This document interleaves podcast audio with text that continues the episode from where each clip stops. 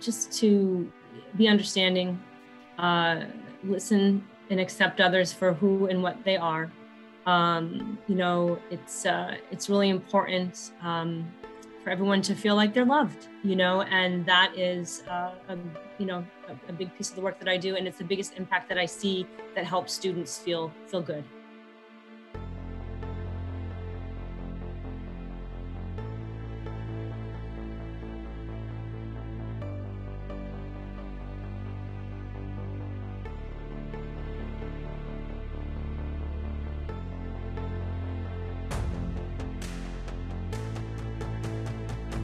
Welcome to the Break the Chains Find Your Flame podcast.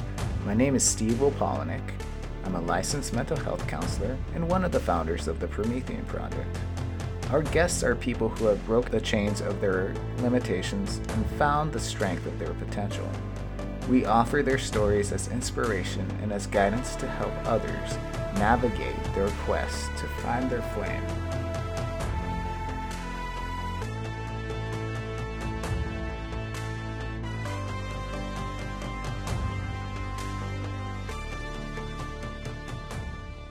Welcome back, listeners. As always, it's Steve Opolnick. Thanks for tuning in to episode 44 of Break the Chains, Find Your Flame.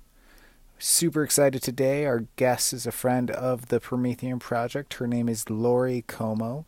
She is fantastic. She's a great educational advocate, an ADHD parent coach, and we get into all things holistic learning and integrative in nature we talk a lot about how diagnoses are not what makes us us and actually can be our superpower if we're able to cultivate the right approach to it and be in an environment that helps us cultivate that. Um, Lori is also working with the Promethean Project with her company, Collaborative Learning Services, and her partner Tabitha. They will be expert panelists on our upcoming Stigma is Curable panel on ADHD, which is happening January 20th.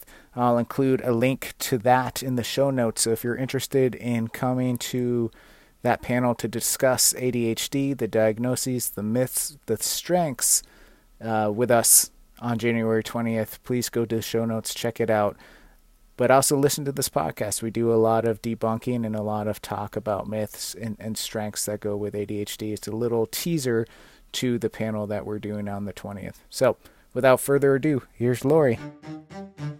In a world where humanity's potential is imprisoned and locked away, our only hope is to break the chains and find our flame.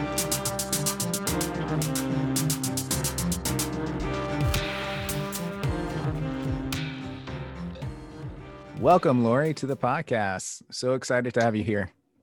Thanks, Steve. Thanks for having me. I appreciate it. So, Lori, I know you and I crossed paths through Wilbraham Monson. We met there. We both were um, key speakers in a presentation on anxiety and how to manage anxiety with young kids. And I think through meeting each other, we formed a really good connection just on our love for looking at the base root of diagnoses and how to work with that rather than behavioral diagnosing and, and, kind of going based on behavior. So I, I'm really excited to have you on the podcast because I think your insight in, in this arena is, is going to be really strong. And I think this will be a good podcast for people listening who may have a diagnosis of some kind of mental health or wellness um, spectrum and and not sure what that means for them or what what the actual diagnosis is because something i found working with people is that if they get a diagnosis and we all know insurance loves diagnosing on on the first session otherwise they won't pay you. Um, most of the time clinicians don't go over what that means or if, or even read through what the criteria is and say hey do you feel like this is a, a fair summation of what you're going through it's something I like doing because I think it's really empowering for people to know that. Um, and I also know that's something that's really important for you to have conversations with because so many times these things are are looked at as deficits, but really they can be strengths. Um, so I know I kind of had a long introduction. I want you to talk about yourself and then we can get into the meat of it. But I'm really excited to have you here because I, I love talking about this stuff. And I'm sure there'll be some listeners who can really find a home in what we're talking about. So if you don't mind, can you just introduce yourself and what you do and what your passions are? Yeah, absolutely. Thank you. Um, we are definitely on the same page, no doubt about it. Um, my name is Lori Como. Um, I'm a learning support specialist, um, educational consultant, and an ADHD parent coach. I have been working in the field of disabilities for about 25 years, primarily in higher education. Um, but more recently, in the past few years, because of my passions, I have kind of expanded my uh, field to include younger kids and parents. Um, the passion for me kind of started off with many years of working with students, and similar to what you're saying, you know, being given diagnoses through psychoeducational summaries. Um, and although I know there are so many good people out there who are doing the assessments and do review what goes on and what the diagnoses are or the diagnosis is, but to really get to know um, a learner, and that's kind of the the spectrum that I'm looking at a person as because I'm usually working with a student one-on-one or in a group setting um, that incorporates how they learn and being successful with how they learn. And so I learned over the years working in the college environment, I'd frequently get students coming to me in college who still didn't know what was kind of going on, didn't know what worked best for them with learning, really couldn't describe their strengths or their challenges, and really didn't know that diagnosis and how it impacted them in a variety of environments. Because it's not just in school, it's at home, right. it's at play, um, it's in the relationships with other people. And so my passion really grew out of a lot of students coming on board. You know, 20 years ago, they didn't come on board with anxiety and or depression along with ADHD and or the learning disability. Now they do. And it's a concern. And I want to really affect change in this area because we need to educate parents. We need to better educate teachers. We need to better educate individuals so that they can learn what works best for them. And that first step of that diagnosis is really getting to know that diagnosis inside and out. It doesn't mean you're the textbook definition of the diagnosis. It just means that this is what's kind of going on. Now let's talk about you specifically and how it impacts you. Um, and that's where that learning curve comes into play. So that's kind of the work that I do, working with parents and students and trying to teach a toolkit of strategies. But it's really about working with someone in the moment. It's not about uh, coming in with, I don't come in with a preconceived idea of what a student should or shouldn't be doing or what a parent should or shouldn't be doing. It's really working with them in the moment to learn about them and then to try things and to know that it's okay to try something, assess, see how you did, and then use what works, throw out what doesn't, and rework it if you need to. And it's, it's about, you mentioned this to me recently in a conversation, it is about resiliency and it is about persistence um, and it's about building confidence and knowing that you can do well. Um, and that means something different for everybody, absolutely. But uh, that, you know, we learned that in the process too. So, yeah, I like that a lot, especially you, you just kind of went Bruce Lee on us. in, in in that definition of using what works and throwing out what doesn't right and i think this is a really important thing with and we'll get deeper into this concept in the further on in the podcast but i think this is a really important thing because we often approach education or learning or interacting as hey there's only one way to do this and and you know not, no shade against the educational system but i think that is the mentality that kind of approaches it hey we have to teach on this iq level like this intelligence Absolutely. level and mm-hmm. i think we miss out on the other, you know, Gardner's other nine intelligences that are out there. And, and we really do a disservice to kids if we don't bring some of those things into it, like kinetic learning or interpersonal or intrapersonal or emotional intelligence or music or nature. These are all really important things. And so if we're constantly doing the same thing for these kids and it's not working, or even ourselves, right? And we feel like yeah. we're on this hamster wheel, with no yeah. no interventions it's just going to keep having the same outcome absolutely and i think a lot of times well two things i think about with what you just mentioned is that one i think most students most learners most people know what they're good at and they have a good sense of their strengths and sometimes those options aren't in the classroom to demonstrate right. um, whether it's an assessment you know we're always doing the paper and pencil version of a test I know that this field has certainly opened up as well to universally designed classrooms, but they're still far and few between or universally designed thinking around how do we teach and how do we learn. Let's give more opportunities so that people can demonstrate what they know not just through accommodation not just through legal accommodations mm-hmm. but also through what do we have in the classroom for you to demonstrate how you learn best. Um, yeah and it's just so important for uh, that to kind of happen. And you know students even with assistive technology when you mention kinesthetic learning so many students I work with are so adept and so have so many strengths with using assistive technology. We know the tools that are out there now that can help with reading and writing um, and note taking, all kinds of you know uh, tools that really narrow the gap of uh, that a student might experience with learning. Um, simple tools that don't take the place of doing the actual work. It just assists in the process so that learning can be more crystallized for that particular individual and oftentimes it's a strength for them. So it can be used in a wide variety of ways.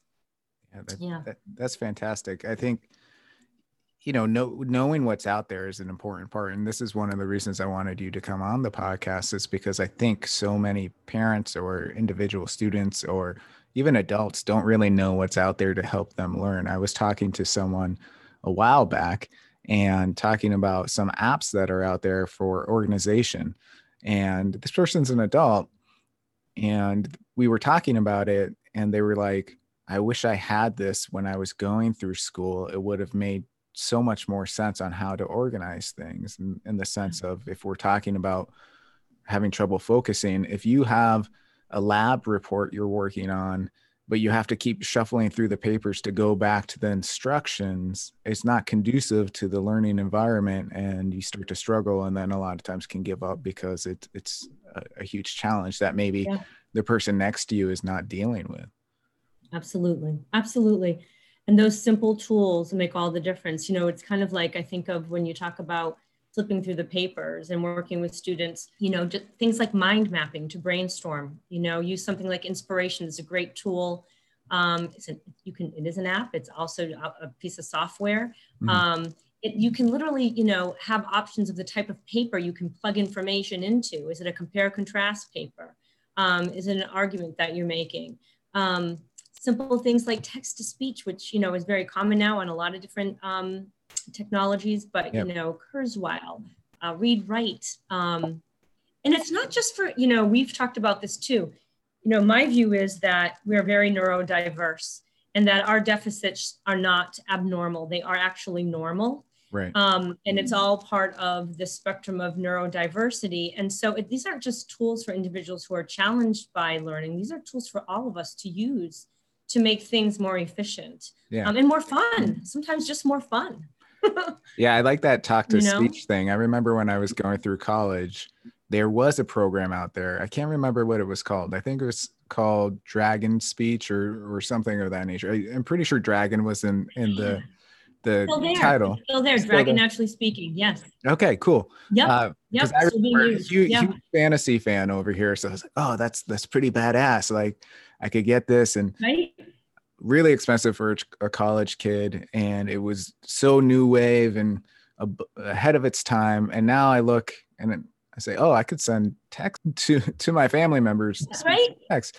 And so it's advanced so far that we forget sometimes where it was before and what's out there and what can actually be more beneficial because sometimes yeah, I mean, and typing is not the most conducive to the creative process. Yeah for some people producing information in the written format with a pen in hand or a pencil in hand can be very challenging, mm-hmm. that production piece. But talking about it might be the strength, as you're saying. So, Dragon Naturally Speaking, absolutely. I remember when it came out, I remember how expensive it was. And, you know, in schools being required at times to actually purchase it for students. Um, and then some students trying to purchase it on their own, and that was challenging. Um, but now it's, it's, I think it's all of a hundred bucks. Um, so, yeah much better. And like you're saying a lot of things are built in with dictation abilities now anyways. So it has come a long way. Um, and i you know i work uh, right now as a learning specialist part-time up at landmark college in putney vermont. And uh, this is just part of their what they do you know uh, in working with students with learning uh, challenges. So uh, students kind of come to the table with those already in place and, and use them well um, to produce what they need to produce. Yeah So I want to just uh, go back to the beginning a little bit. So you talked about your history and what you're doing. What drew you to this area of focus? What was it? Was the beacon that was kind of guiding you towards doing this? Yeah. You know, honestly, I, I, this is going to sound a little bit out there, but I could see the healing that was happening. You know, so students, their educational experience uh, was just not as positive as it should have been. And there wasn't a lot of compassion and understanding that I was observing that a student had experienced. And it really upset me. um, it really upset me. And I, it's interesting because when I first started off in this field, I, like many people, used to think, oh, someone with ADHD, they should just be able to buckle down and do the work. Mm-hmm. And I had a lot of judgment around it, and I had a lot of misconception around it. And um, and then as I started to do my job as a learning specialist, of course, I started to learn a lot more and understand what was kind of happening with the brain. And then, of course, same with students with learning disabilities, which was more straightforward to me because they could organize their time, right?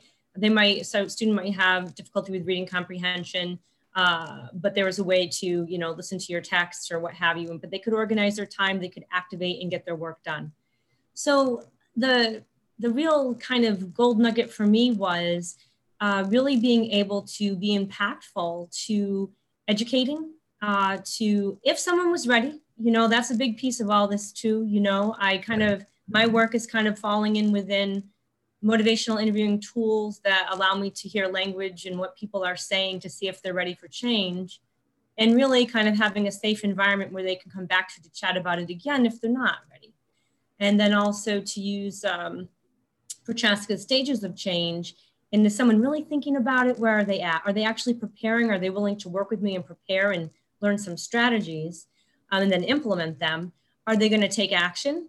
And are they going to start to implement it on their own? And of course, it's always going to recycle back to some point. Maybe we're beginning again, but the healing that would take place through the practices that I was taught and the things that I was interested in doing with students really was my passion and seeing students change, seeing them be successful and the relief on their faces, even in just that initial step with self advocacy and supporting it with, oh, this is what ADHD is. This is why I'm having a hard time finishing my paper and why I do it last minute. Oh, that's because the brain needs fear or excitement to get it done. The last minute produces that pressure of fear or the excitement to get it done, depending on the interest level of the paper. So to see students start to uh, basically be more metacognitive, thinking about what they know and what they need to do, and then seeing the outcome of that and the healing that would take place in accepting who they are as a learner. Their identity development as a learner was a big part of where my passion kind of came from. Um, and then with parents as well, because the parents often in the same boat, right? Not a lot of education for them around what's going on. Um, and so that piece of it for me, being an ADHD parent coach, boy, bam, the world just kind of opens up for parents. And they, I mean, I think I've said this to you before when I work with students, and I know I'm kind of focusing on ADHD, and is kind of my area of primary passion. Um, but when we talk about the ADHD brain, of students willing to sit down and chat with me about that, um, within five minutes, they're kind of in tears and they're kind of saying, you know, the relief of, you get me okay, now we're starting at square one. You know, someone kind of gets my brain and how it's working. Right. And then that's a good, yeah, a good place to say, okay, you might be in now to learn a little bit more and we're going to move forward. It's going to get better. It's going to get better. I love that because I do think so much of this work is forming connections and working on the components of that relationship. So when you think about it, a lot of people who have gone through a learning disability or you, you know having trouble focus or being on task or adhd a lot of times they're told no or you're not doing this right or you you need to sit still. And I, I do think there's a payoff on that in the in the sense of increased anxiety and depression related to self-esteem and and confidence. But to have someone sit with them and feel heard and understood and and hear hey you know this is not something that's going to sideline you. This is something that if we can harness it, we can really create a strength around it and teach you or retrain the brain to maybe you have to approach things differently, but you can still get it done. And then I think the added benefit of that is a lot of kids who are struggling with some of these preconceived notions of what education and school look like are highly adept in being able to be creative or think outside the box and problem solve just in a different way. And so part of that, I think, is finding how to incorporate that into the structure of what school or education or a job or relationship looks like. Absolutely. I, I completely agree. Um, that outside of the box thinking is typically a strength. Interpersonal skills, social skills are typically a strength. And, you know, like as I said before, you know, most people do know with given a list of things to choose from, you know, what they're good at, or they tell they tell you, you know, they can tell you what they're pretty good at. Um, so to capitalize on that and and to also understand, like we all have, when we come upon a challenge area, you know, to be able to manage it in a way where you know that, oh yeah, this is what I have difficulty with. Right. I'm not going to head down this path anymore. I've been down there. Now I have a different way of managing this. And to start to employ those tools gives a whole different outcome. And as you're saying, you know, that self esteem piece is right there, is right there. And so to keep having the successes is much more, you know, um, supportive um, for students to feel okay. Um, and there may be other challenges. They might head to another environment other than school or other than home. It might be the work environment, it might be a whole other set. But again, to kind of register it as I'm, this, there's a way to work through this. There's a way to do it um, and come out okay. So, yeah.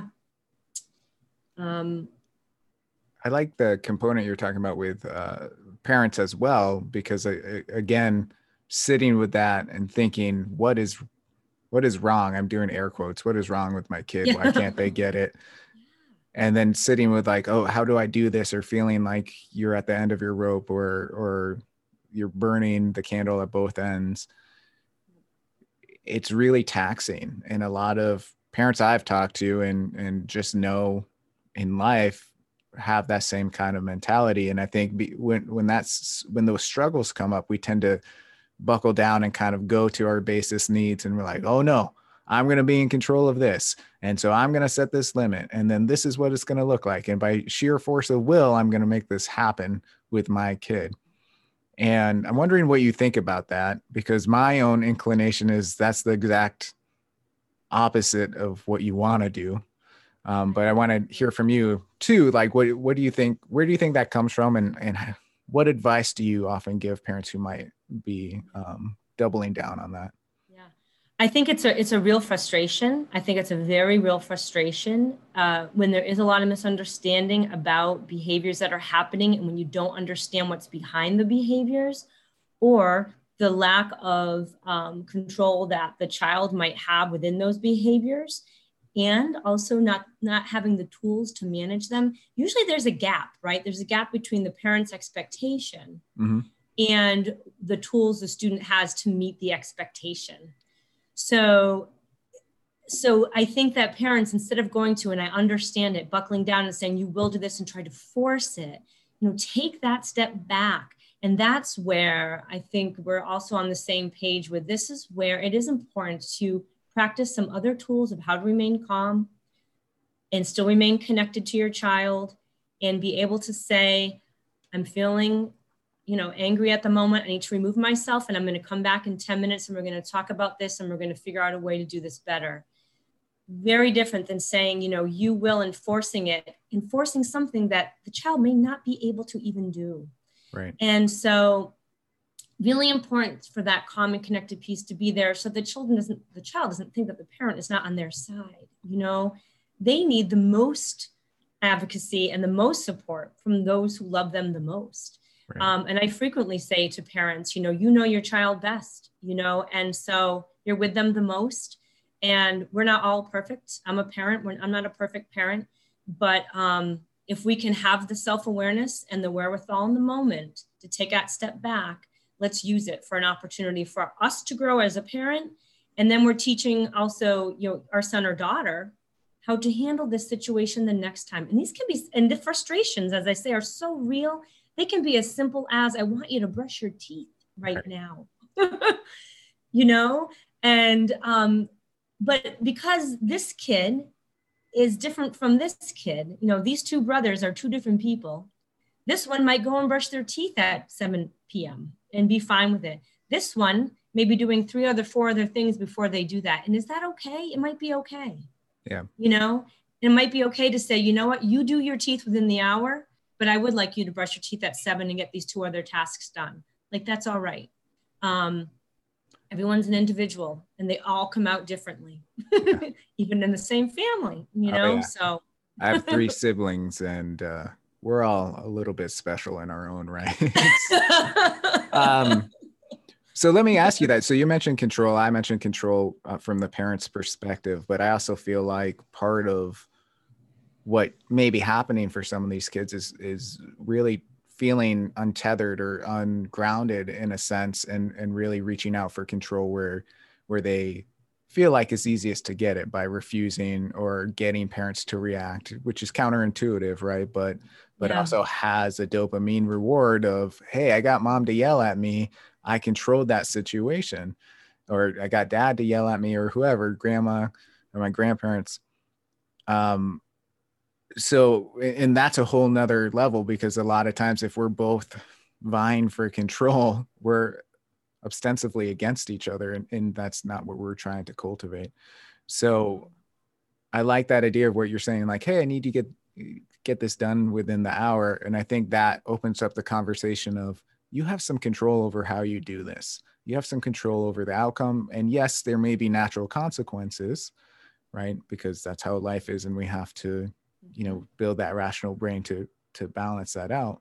But you do have control of outcome. And I think that's an important, important aspect. I also think too, I totally agree, but I also think that sometimes I think as parents, we believe something is true when it might not be true. Mm-hmm. Like we mm-hmm. believe something must happen at a certain time in a certain way, which yeah. is the control piece, right? Right.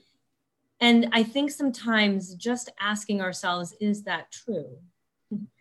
What's going to happen if it doesn't? It's probably going to be okay. Right. If, right?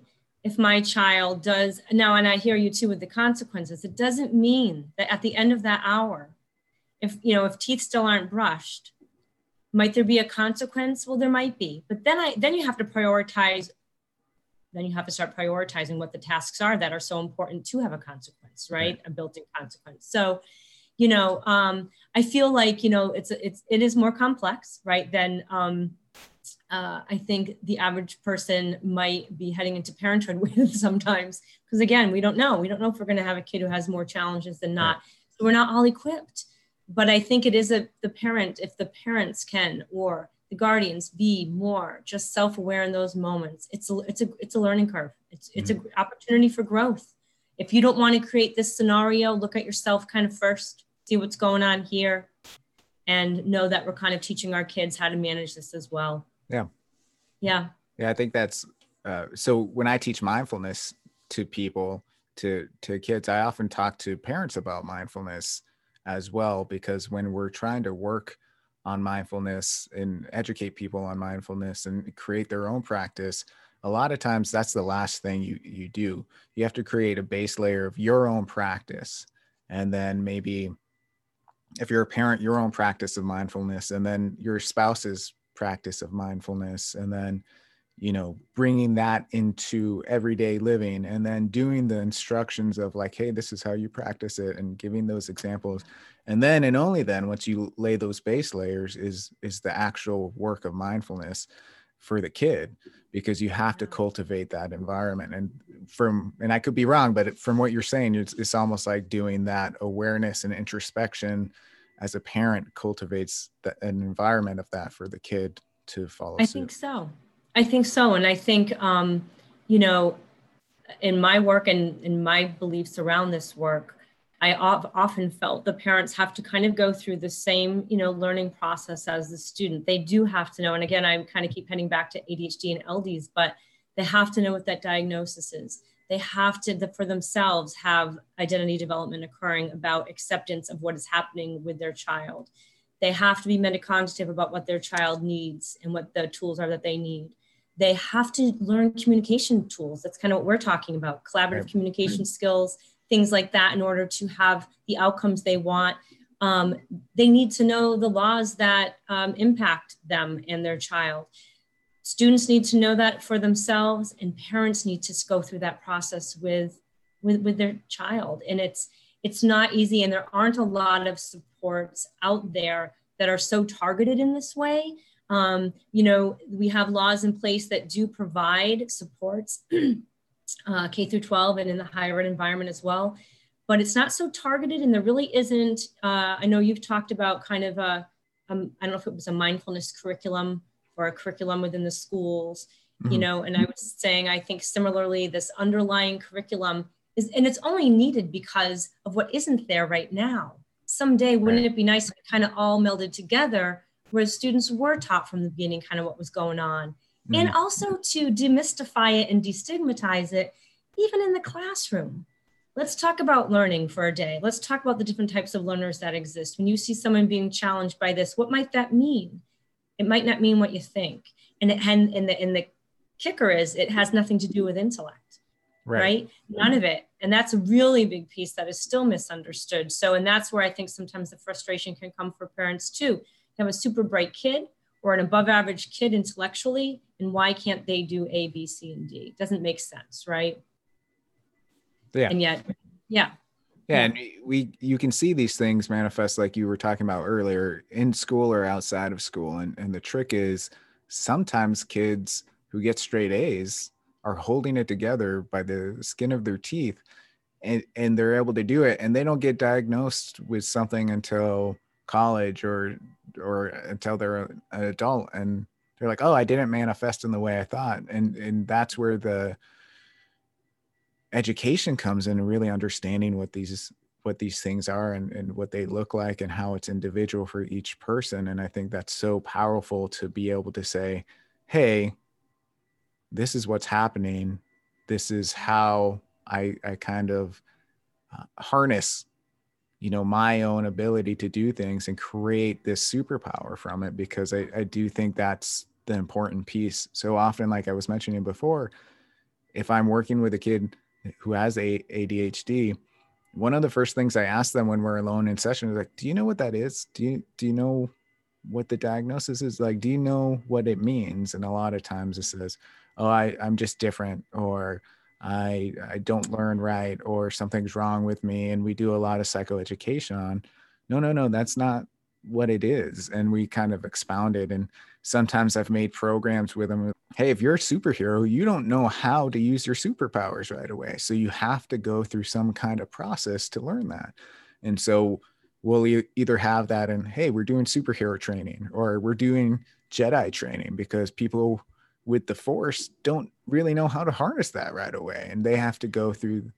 these things to to learn it. And that's all we're doing here. We're just learning how to to put your best foot forward so to speak. And i think i love what you're doing because of that because it is so generative to the youth to the family to the teachers even um you know to to have that concept in mind when working with people. Thank you. I, I love that concept of your harnessing your superpower Again, I'm a huge um, You can see the Captain America shield in the background. It, so. I see it. no, I think that's great. Um, you know, if I could plug a little something about ADHD, um, yeah.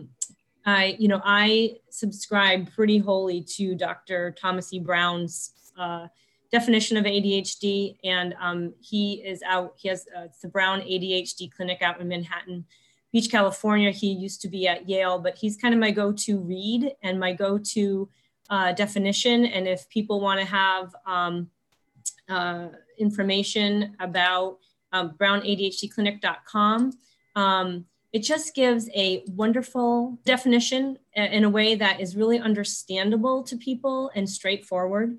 Mm-hmm. Um, you know, uh, there's just good information there. And uh, in, in working in this field for so long, I, I feel like he he is in line with what I have been observing in students for so long. And now I think thousands of students that I've worked with over time. Um, so just a little plug.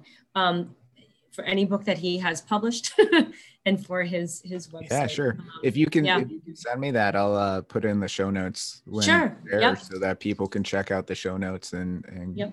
have those resources because I think that's really important. And I like how you're talking about the laws that are out there because I have worked with uh, teenagers who are in 12th grade struggling. They go for some support from the school. The school says well you're you're a senior so it doesn't really matter.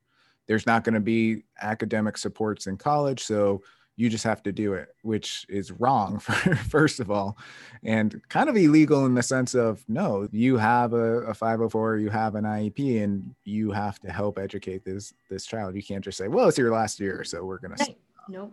And they have rights. And so yeah there are there's a different set of laws. K through 12 is still the american with disabilities act and mm-hmm. the individuals with disabilities education act the idea but there is this transition right? Transition to college mm-hmm. what i've noticed in the past i want to say 10 years is this big switch to get students off of ieps put them on 504s right and that's been a little bit concerning to me or disconcerting to me i should say because if you still need something, you still need something, but there's this push, a push, a push. So the 504 is like a straight up accommodation. It's your mm. extended time, right? Um, it's maybe you're going to have exams read out loud to you. And your IEP is kind of still having learning support throughout your week. We're going to be working on reading comprehension, very specific skill based things. In college, um, it's Section 504 of the Rehabilitation Act and the American with Disabilities Act that protects the rights and responsibilities of students with disabilities. And there isn't a lot of connection for those students with learning disabilities and ADHD heading off to college or students with disabilities to say, what, what are accommodations now? Because it's really different. It's, right. it's actually, it's access to education in college. That's what the phrasing it kind of is in legalese. And so students, really don't have those conversations. That conversation with that guidance counselor or that special ed teacher or any teacher really is about let's talk about what accommodations you might need because when you come to college it's actually the expectation that you know and that you're able to advocate for yourself what you need um, that is part of the work that i do is working with college students in that transition process um, and uh, it's desperately needed out there because they often don't know and and as we've been talking about they don't know what they need because they don't know what it is, but they might know what challenges they're having, but they might not know what tools are out there. They might think they just still have to try to hunker down. Or it might be a, a student who has, like you said earlier, they've done really well because they're kind of bright, they kind of manage their, their environment in a way where they were able to get by and do pretty well. Then you get to college, your workload is now doubled. Right. And right. your reading load has doubled and so it's taxing you in a different way. And now you actually need help. And for the first time, you might actually not be doing well in a course. And it's kind of shocking to, to the family and to the student. And now they're relearning a whole other system uh, that they haven't even tapped into yet, um, even though the diagnosis may have been there. So that kind of educative piece is, is a big hole too uh, in that transition to college, you know, from high school to college for a lot of students. Yeah. So and for educators. So you have a ton of knowledge, which I, I think we would probably have to do a five part podcast to get get all that knowledge I have, out. I have fooled you today. No. um, and I know you and I are working on putting something together for next year because the Promethean project is looking into do doing some uh, community forums once a month and having speakers come in and provide some knowledge around different bases. And I, you know, you and I had touch base about probably sure. doing some around this stuff. I know you've written a book or co-written a book, right? Yep. On yeah. this stuff, and you are in the process of launching a new business. So why don't you tell me a little bit about that business? I'll include the link you sent me yesterday in the show notes. I've actually already given out the link to a couple parents, so expect sure. some kind of outreach from. Thank you. Thank you. Um, I appreciate that. But I want to highlight the work that you and your co-founder are working on right now and what it is and what it looks like and what you offer. Sure. So, a good friend and colleague of mine, Tabitha Mancini, um, we've uh, developed a business called Collaborative Learning Services, CLS, um, mycollaborativelearning.com. And it's really, um, it's an educational consulting company and an academic support company. We're kind of combining uh, a plethora of work that we've done over the years into one company uh, which is really offering uh, workshops to educators on a variety of disability related issues and learning in general. um, offering one-on-one support uh, to students, basically from middle school to high school. Sometimes I do work with uh, elementary school age students, depending upon the families that I work with. Um, and we do all kinds of support. It can be as basic as homework support, but it could also be learning specialist support. So it can be uh, something that kind of infuses everything we've talked about today as we help someone accomplish tasks, as we support a student in doing homework.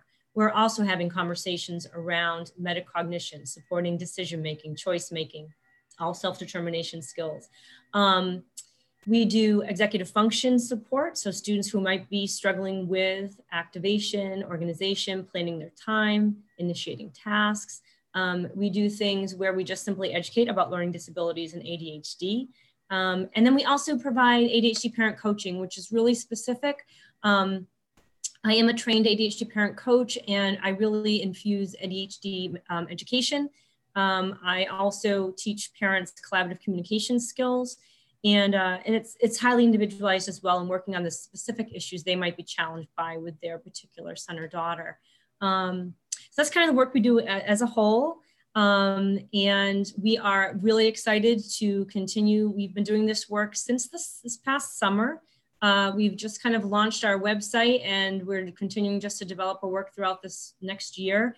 Covid has kind of put a little kink into things for a lot of people but we are meeting with people in zoom um, and in moving everything forward and hoping maybe within the next six to eight months to have some type of a location to be.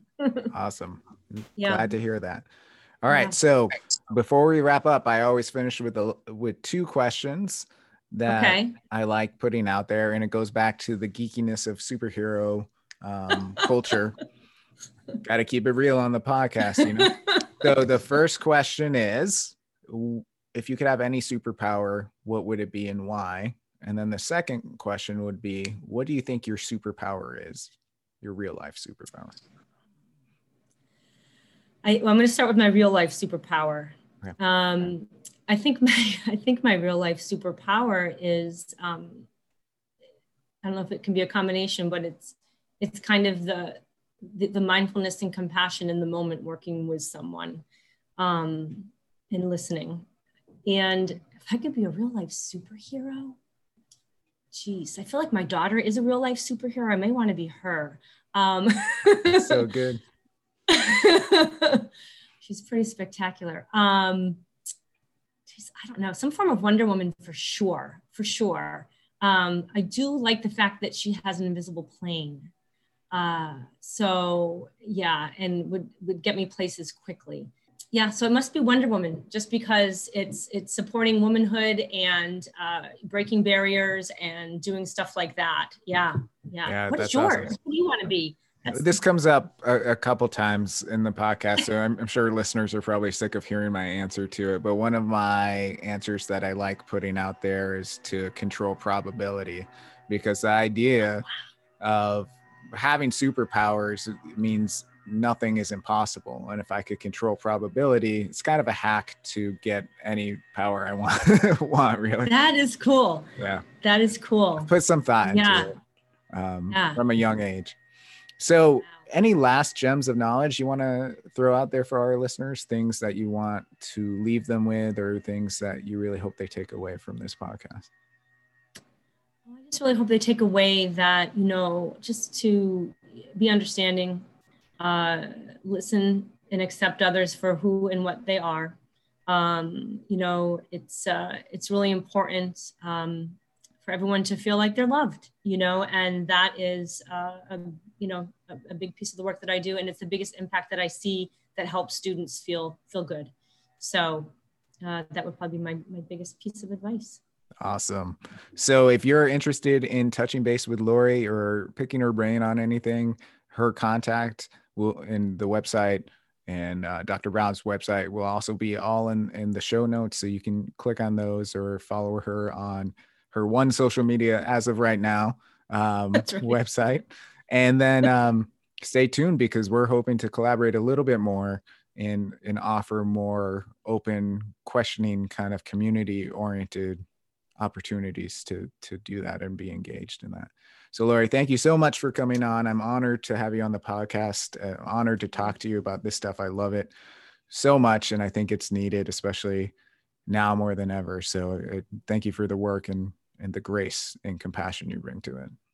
Thank you. Thank you so much for having me. I really, really appreciate it. It's been lovely.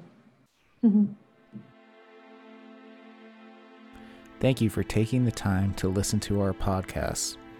If you or someone you know would like to be on the podcast, please outreach to us at info at the Project.org.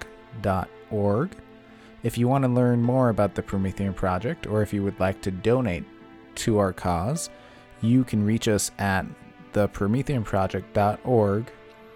If you really do enjoy this podcast, please share with your friends, like our posts on social media, on Instagram and on Facebook, and please leave us a review on Apple Podcasts or any podcast app that you like to listen to. Again, thank you for taking a listen, and remember that the most important step is always the next one.